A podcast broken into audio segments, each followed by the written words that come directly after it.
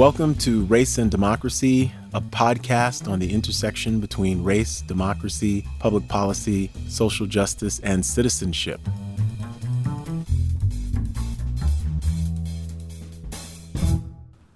So, welcome to Race and Democracy, and we are very excited to have with us today uh, Dr. Ed Pavlić, who is Distinguished Research Professor of English and African American Studies at the University of Georgia, and really one of the most uh, foremost um, critics and essayists, a novelist um, about the black experience in the 19th and 20th centuries.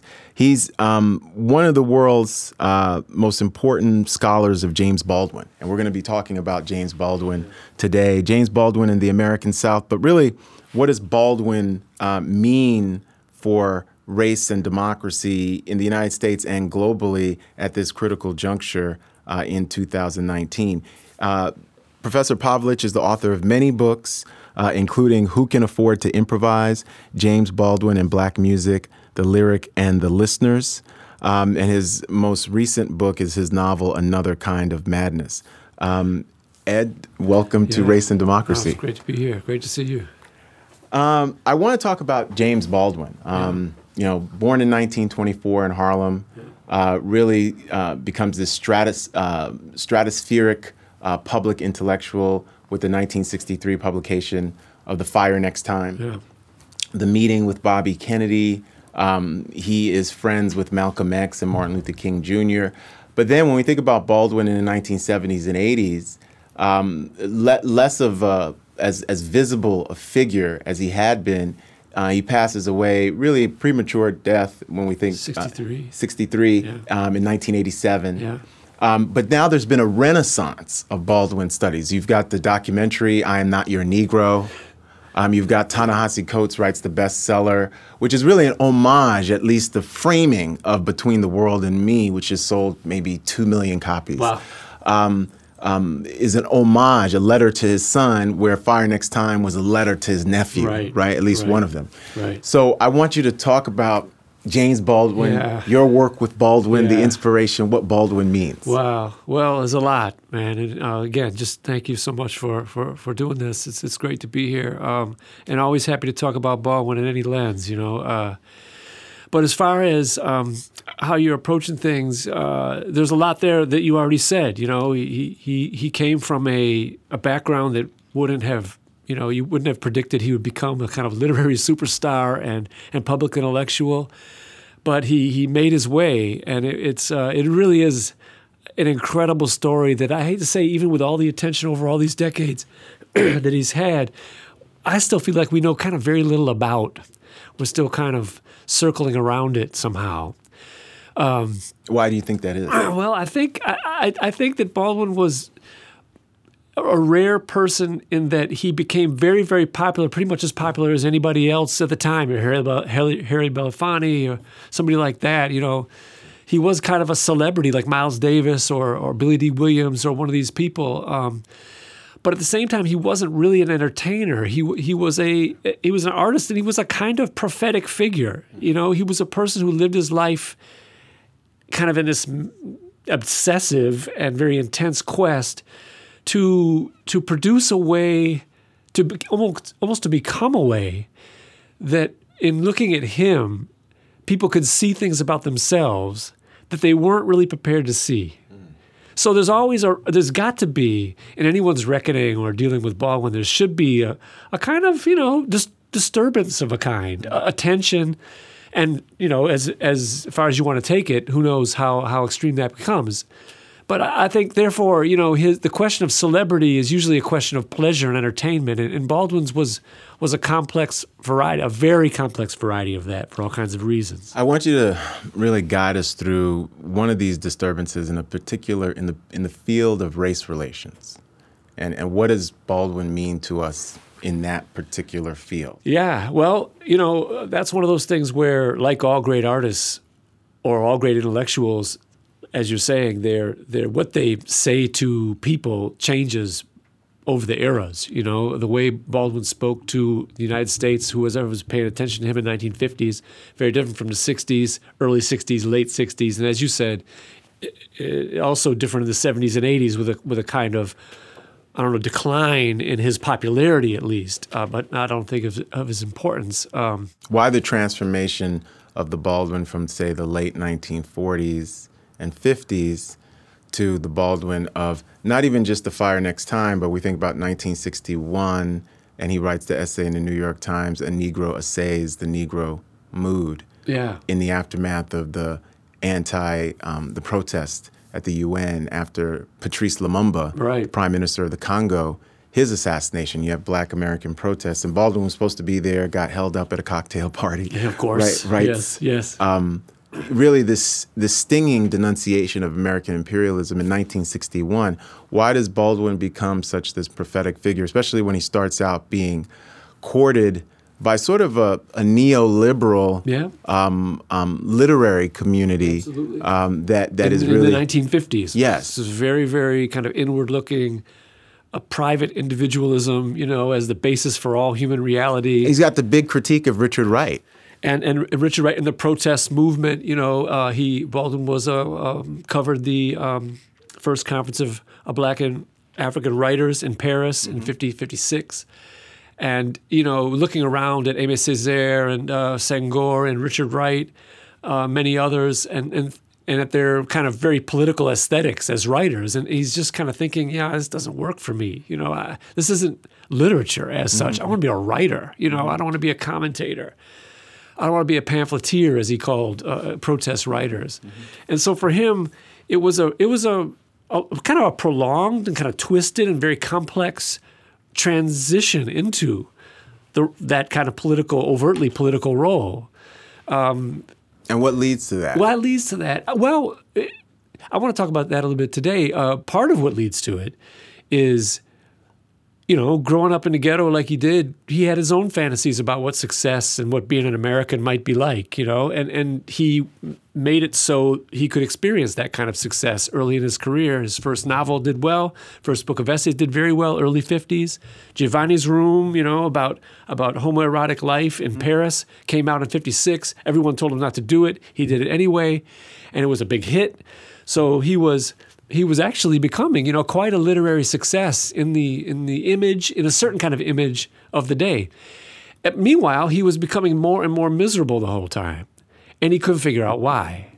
And got to be so bad that you know he had a couple suicide attempts. He was really coming apart, literally, um, in a lethal kind of struggle with basically the experience of having been converted into an American. Mm. But at the time, he, you know, I don't think there was a very persuasive vocabulary for what all that meant, mm-hmm. and certainly it wasn't as persuasive to him. Mm-hmm. And um, in a crazy leap of I don't know what, he in 1957 leaves Corsica, where he had been living for some months, and and and goes to the United States and immediately goes to visit the the nascent sites of the freedom movement in the South. You know, uh, Charlotte, where integration was happening in the schools. This is September of 1957. This is exactly the moment when those schools are being integrated in Little Rock, Charlotte, other places.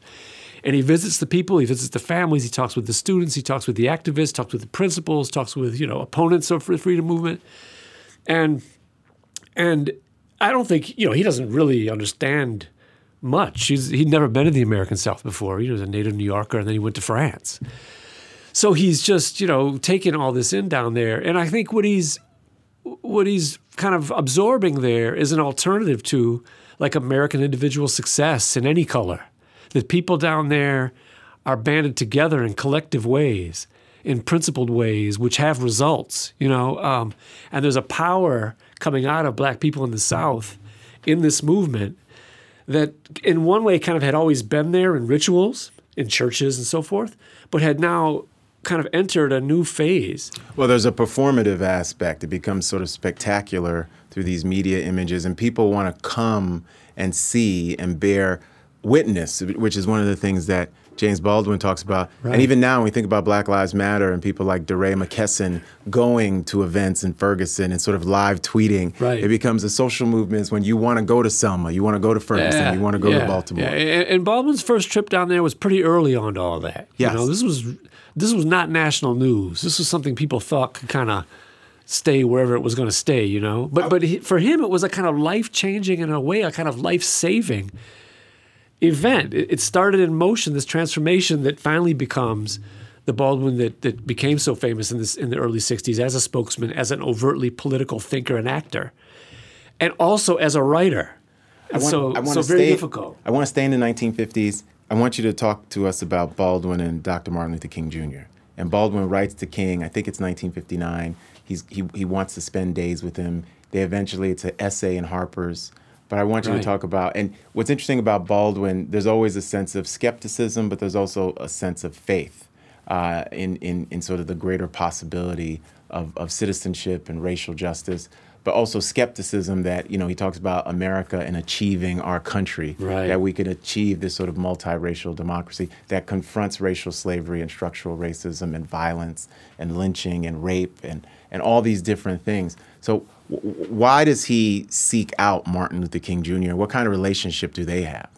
you know, Baldwin met King for the first time in '57 in in, in, um, in September. I think maybe late September, early October 1957. On that first trip, King was in Atlanta, staying in a motel.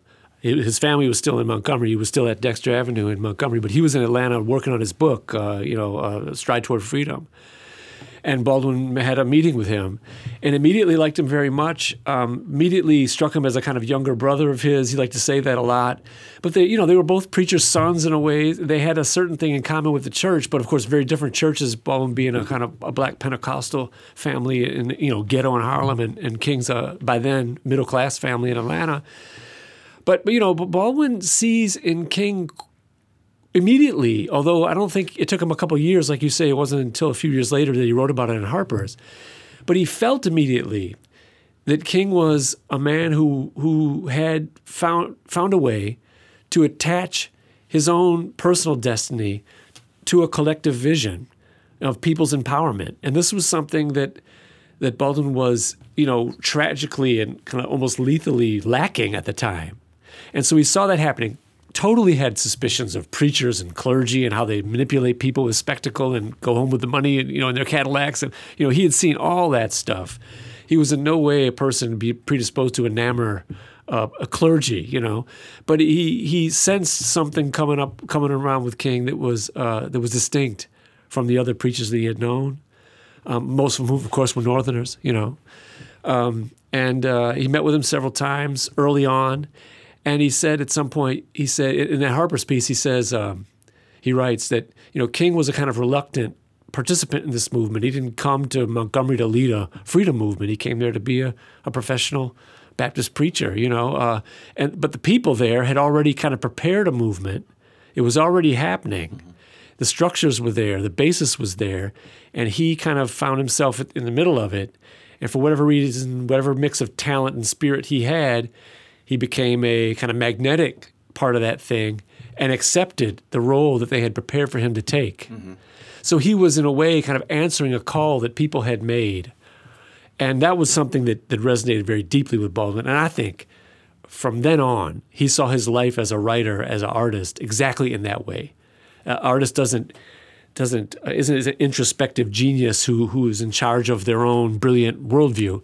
An artist is a person who puts his body in the midst of people in need and uses his talents to clarify that need, to address that need, to amplify that need, and to you know do what what he can in that space. And again, that's something that was in pretty direct conflict with what literary careers are supposed to be and the literary the machinery of literary success then and now is, is something that doesn't tolerate that kind of agenda very well. Um, and so, yeah, that was that was a big deal. And, I think you know if you look at his initial descriptions of King, and like I was just describing, you can find descriptions later on of Baldwin talking about what an artist does, and they're they're damn near verbatim. They're almost identical. So that was big. I want to talk about Baldwin and Malcolm X and the Nation of Islam. Because Right. one of the things that makes Baldwin really stand out, and I think when people look upon him in retrospect, um, even as the iconography of, of Malcolm and Martin has just grown in the last 50 years, really almost to the point where it's an industry and they're both Right. brands. And Baldwin's is um, sort of catching up, lagging behind. Yeah. But the fact that Baldwin knew and, and considered both of them friends, and I think both of them would have considered him a friend.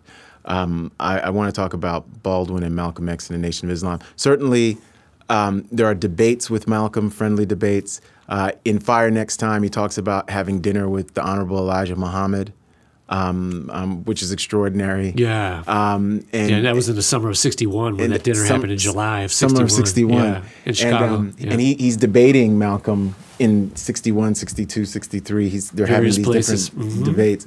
Um, what, what, um, what draws James Baldwin to, to Malcolm X and the Nation of Islam? Because when you, when you listen to the, when you read the writing, you sense both the skepticism, but also the real attraction, especially to sort of the clarifying truth, sometimes bone um, uh, rattling truths that they are articulating. Yeah, yeah. Well, the, these relationships are so fascinating and complex, you know. Um, but Baldwin was was very talented in in avoiding kind of writing people off for simplistic reasons. He and, and later on, you know, when when King was dead and Baldwin kind of had this Malcolm X film on his mind and kind of in his hands, and he was working with Betty Shabazz pretty closely, and he was also built trying to build bridges to the younger radicals, Stokely Carmichael among them, uh, Huey Newton, Bobby Seale, uh, Baraka.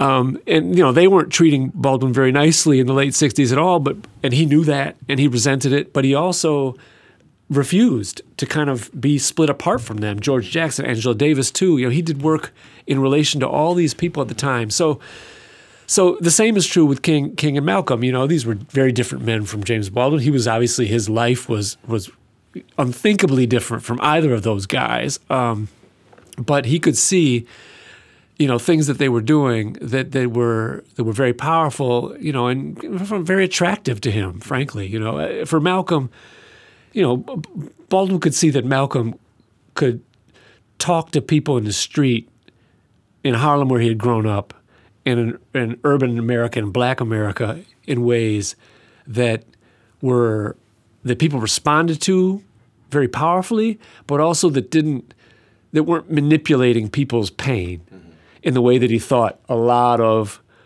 you know, uh, kind of ghetto celebrity activists were, and certainly the preachers were. And so, um, at the same, so he could see that very clearly, and I think Baldwin could see that Malcolm was able to do this in a very rare way. And he certainly wasn't alone in seeing that, but I think he had a certain kind of perspective on it, which is pretty unique because of all those all the other stuff about him.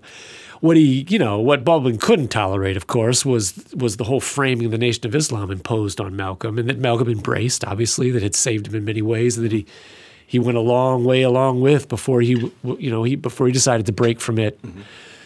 So Baldwin couldn't tolerate that for a minute. You know, that was the worst of uh, the kind of believers' fervor that, that was too much in the church, and, and, and Nation of Islam was was just as bad or worse. You know, Uh, the, the racial theology was something else that Baldwin didn't really believe, obviously, and, and he didn't live that way, and he, he didn't. He thought it was a kind of disaster. Um, in '63, in a Life magazine piece, um, there's a great photo of Baldwin outside the mosque in Durham, North Carolina, with the insignia on there, and he's he's writing a note, and underneath there's a caption and where he says, uh, you know, the Nation of Islam is good for one thing, it, it's great to scare white people. Other than that, it's just another racist organization, and the only place it can go is to disaster. That's what he said, and I think that's that's pretty close to what he felt about the Nation of Islam as a theological and kind of commercial enterprise, insofar as he knew about the details of its commerce and so forth. But what did but, he but Malcolm feel- was something very Yeah, different, and I think he knew that right away. Exactly, because I was going to say Yeah. one, one of the things I wanted to discuss was um, in the aftermath of Malcolm and Martin's death, um, he writes a terrific essay in Harper's Magazine, um, making the argument that by the time of their death, um, there was really virtually no difference um, between them. And so, in some ways, Baldwin, I think, is very prophetic in looking at Malcolm and Martin as two um, radicals and revolutionaries who are constantly evolving over time uh, and, and really leading us away from that American dream versus nightmare polarity that has really set in popular culture. Yeah, You know, like yeah. we think of them as two different, not necessarily scholars and those people who are in in in, in our field, Right. but the public, the American popular and political culture sets up Malcolm as you know violence and sort of black rage and and Malcolm as this uh, Martin as this nonviolence and Right. you know Peace sword and the shield. right. I, I I use that metaphor, but um, Right. what what do we think about what do you think about Baldwin sort of distilling the importance of, of Malcolm and Martin? Well, um, I think there's a lot there. and There's a lot there that will last after the, the cliched stereotypes of who those men were fall away because the eras we're in now uh, don't need them anymore. I think Baldwin's insights as to, into what the importance of each and both of those men were um, will will still be there, you know, and be very meaningful. And I, I think, you know, part of Baldwin's hesitation part of the ways that he was critical of both King and Malcolm X had to do as much with the institutions they were a part of as with the, with their own you know visions uh, and voices. And Baldwin again, you know, is is so important because he was non-institutionalized. He was able to somehow throw this career together in a way that you know he avoided allegiances to institutional orthodoxies. Um, and so he was positioned in a way to see all this from a from a place kind of beyond the polarities which created a lot of this tension between and, within those those movements themselves. So um, his his perspective is his vantage point is very unique, and I think his perspective for that reason is is very valuable.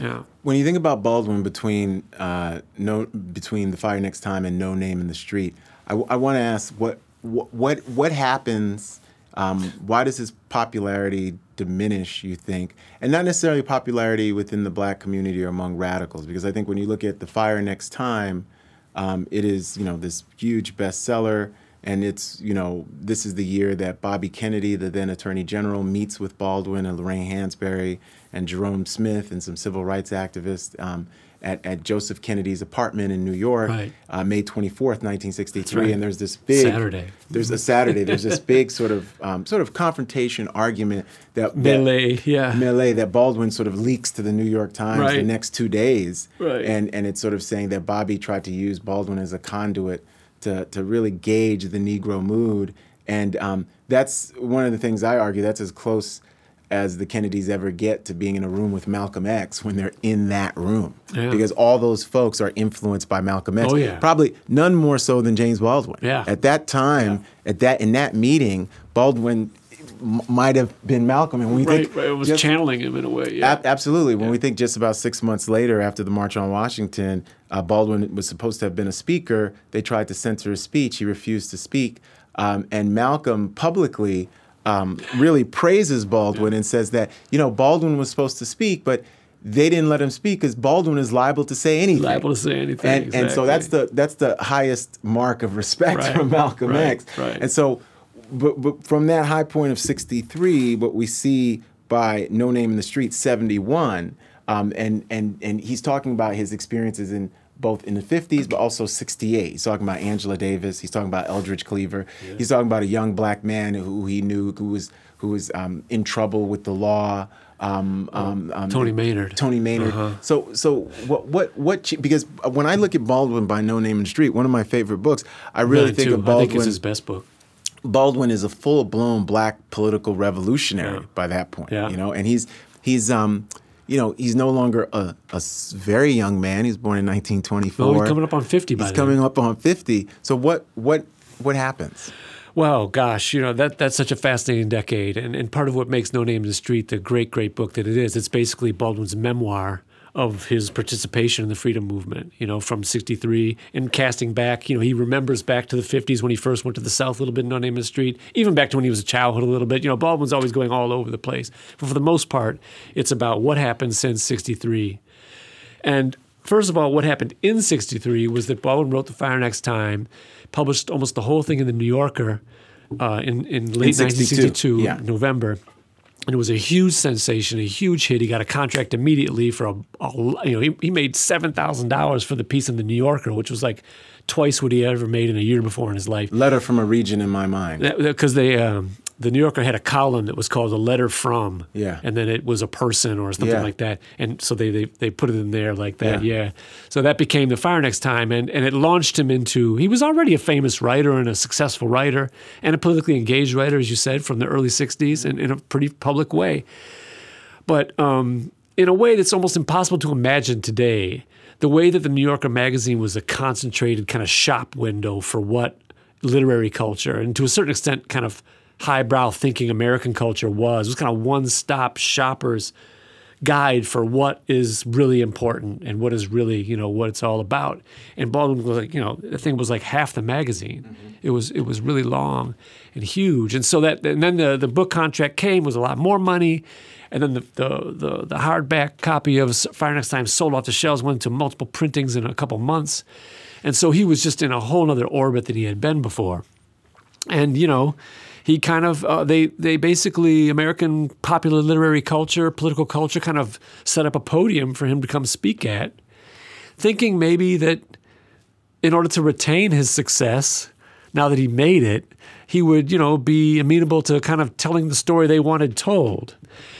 What they didn't realize is he'd pr- pretty much kind of engineered the whole thing, maybe not quite consciously, but nonetheless the, the signs are there. They're very clear that he engineered the whole thing in order to once I get this podium, I'll be free to say, you know, do what Malcolm was saying I would do. You know, say kind of what needs to be said. And so, nonetheless, for for about a you know eight nine months of 1963, all the way through the march, through his time with Kennedy, the thing that was in May, March in Washington is in August.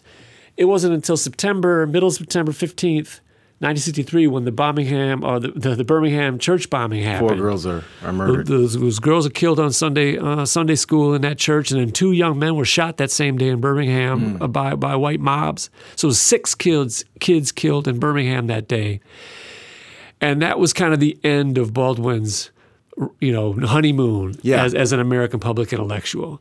Um, something turned in a lot of people, mm-hmm. um, and and he among them to say, no, no, uh, you know, the fire is coming. Mm-hmm. This is we're not going to turn this ship around. And, and certainly, he becomes very publicly um, supportive of Stokely Carmichael, Angela Davis, any um, radical voice with any integrity. He's willing to at least listen to absolutely. and work with. And, yeah. and, and, he, in a way, he becomes punished by that same mainstream. Absolutely um, punished by the same literary kind of liberal elite that that that that he had kind of romanced. Yeah. Uh, he he turns and he starts telling them, "Look, yeah. you're not doing."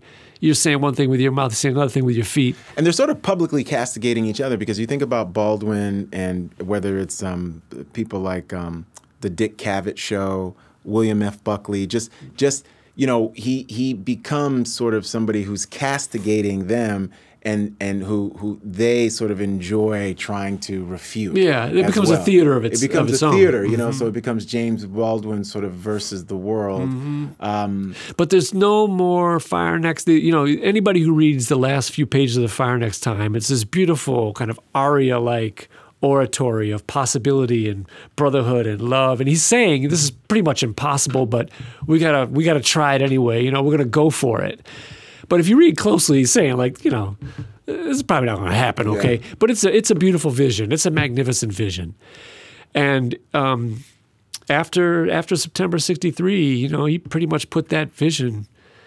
Uh, in those terms, in the trash can, and said, "No, we got to talk about what is happening and what people are about." And he turned right around on that podium and started talking to the people who had put him there, in unmistakable terms. You know, no more high Henry Jamesian rhetoric, no more flights of soaring oratory. Mm-hmm. It was kind of brass tacks. Um, and the people felt betrayed. You know, uh, what what are you doing? Well, white people felt betrayed. that's betrayed, what I mean. Yeah, yeah, the people who put black, them up black people celebrity. really embraced them. I think one of the reasons why we're having this Baldwin Renaissance now is that a new generation is being introduced, especially when we think about Raoul Peck's "I Am Not Your Negro," which came out a couple of years ago, yeah. and you you see those those. Um, um, documentary film highlights, whether it's James Baldwin in 63 with the Negro and American Promise, and Kenneth Clark is interviewing him, and that Malcolm was right X. after that meeting with Kennedy. It was like right after, hours yeah, after. I, right, absolutely. Yeah. After like uh, three scotches. Yeah, and, and um, they were on camera. Interviews on Malcolm X. I, I, I want us to, um, and we're we're coming to to a close. I want us to, you know, what does Baldwin say to us, to this generation? About the prospects and possibilities of um, racial justice, black citizenship, really the black citizenship that King wanted, the, the struggle for black dignity that Malcolm wanted, but also um, the, the struggle that people like Medgar Evers were waging as well. You know, Baldwin wanted to write a book about Medgar and Malcolm and Martin. That's what he was trying to do he when was, he died. When he died. Uh-huh. So, um, what does he tell us? What does he tell us about the struggle, the quest for racial justice, racial equality Well, uh, you know, I, in America and and you really really globally? globally, um, you know, he said freedom is the furnace that burns away illusion. Can you repeat that? Free, he- Baldwin said famously that um, if we can liken, you know, if he said if we can liken life for a moment to a furnace, then freedom is the fire that burns away illusion. And you know, I think that's a great line. I mean, Baldwin's a great quote box author, man. He could give you a quote, he could give you a sample. Part of what he, he's so popular for doing now, because he anybody can tweet a Baldwin thing, and there are thousands of them No, out no, there. he's a genius. So at that, so that was one of them. But but um, but the idea that you know your, your freedom is at once in the lives of other people and also in your hands, and none of it is you know a peaceful kind of happy thing. Um, you're going to struggle, and and freedom is a dangerous possibility. Um, a real lived human life is a turbulent and risky endeavor. And so, because too many times globally and in domestic terms, the United States, you know, people are are encouraged to gauge their level of freedom by the proximity of their lives to some fantasy about how some mythical white people were probably living at some point. The happy, clean, and safe life in America. And Baldwin is just, you know, his vision is irreconcilable with that. You will not be a human being and be happy, clean, and safe. The people who try the hardest to be that way become the worst monsters there are. Hmm. You know, that's where you get the Robinson and the Falwells and these people who portray themselves in these saintly ways. These people are always, in Baldwin's vision, Yeah. the most monstrous, the Well, most yeah, it's the, dangerous. the disjuncture between sort of the Leave It to Beaver Americana Right. of the 1950s and what's happening. Yeah, yeah, you know, and, and so he's trying to say at all times, look, don't be fooled into trying to live like the Beaver, fa- the Cleaver family, Yes. the Beaver Cleaver family, not the other Cleaver family. Yeah. uh, that w- was a lie, and those people weren't living that life either. And the people who are most trapped are those that really think they were living that life, and that life was scripted in their image, therefore, white folks, and have no other inkling of any other way to live. You know, everybody else is trying to get into that box, but at least they have some experience living an actual life outside of that box. Uh, low to, you know, woe to those born inside that thing who have no other idea. So, you know, but nonetheless, everybody's trying to make it, and the terms of making it are kind of predicated on that happy, clean, and safe image. And so everyone's kind of at war with the discrepancy between our need to survive and succeed, but also our need to live in ways that are, are, aren't reconcilable with the terms of that of that success mm-hmm. and survival. Yeah. And you know, most writers and most you know cultural actors and and, and, and, and personalities in our in our world, they make a, a certain bargain with that dichotomy or whatever. Um, and and Baldwin's best work is just unwilling to do it and irreducible to those terms. It makes it hard to talk about, frankly. You know. And when you think about Baldwin, uh, way before we had terms like white fragility, Baldwin is investigating and interrogating that in terms of one of the most acute um, interlocutors about whiteness and white supremacy. Yeah. And he's constantly saying that those Americans who believe they are white are those who are bringing the whole country down. Yeah. Because this is a myth, it's an illusion. Right. Um, it's a catastrophe. It's a catastrophe. Yeah, because it's a it's a lie. You know, no one. He he, he you know by the late '60s, when it's funny when Baldwin was going to do the Malcolm X film with Columbia Studios in '68, he wanted Elia Kazan to be the director. Okay, he's Greek immigrant to the United States, and you know, quote unquote white man. But uh, Baldwin's line for the because you know he knew everybody was going to come at him about this. In 1968, a film about Malcolm X, you're going to have this you know white dude directing it. And he's like, well. I'll, I'll, I'll challenge anyone to prove to me he's white.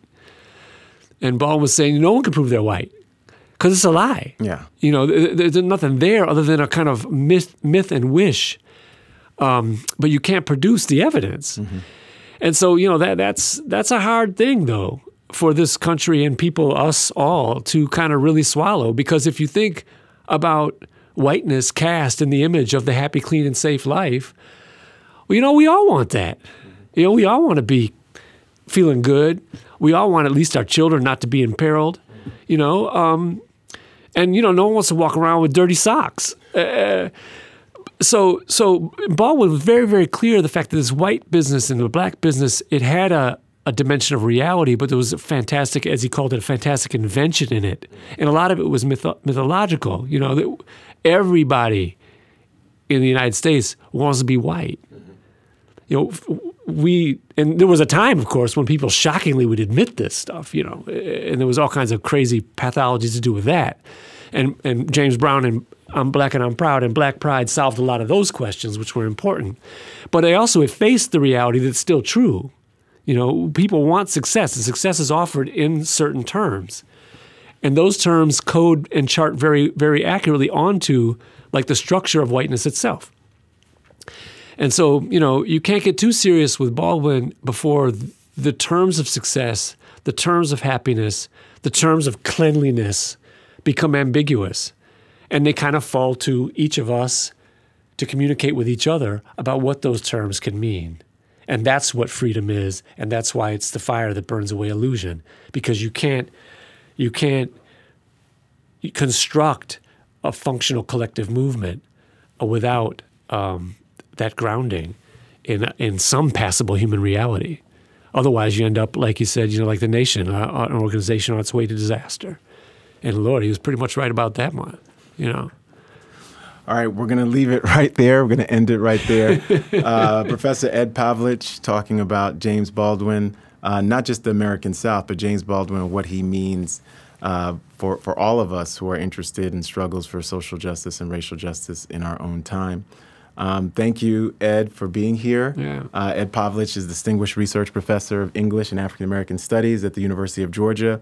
He's the author of many books, uh, including Who Can Afford to Improvise, James Baldwin and Black Music, The Lyric and the Listeners, uh, and the recent novel Another Kind of Madness. Um, thank you. Thank yeah, you for thank such you. a stimulating pleasure. conversation about James Baldwin.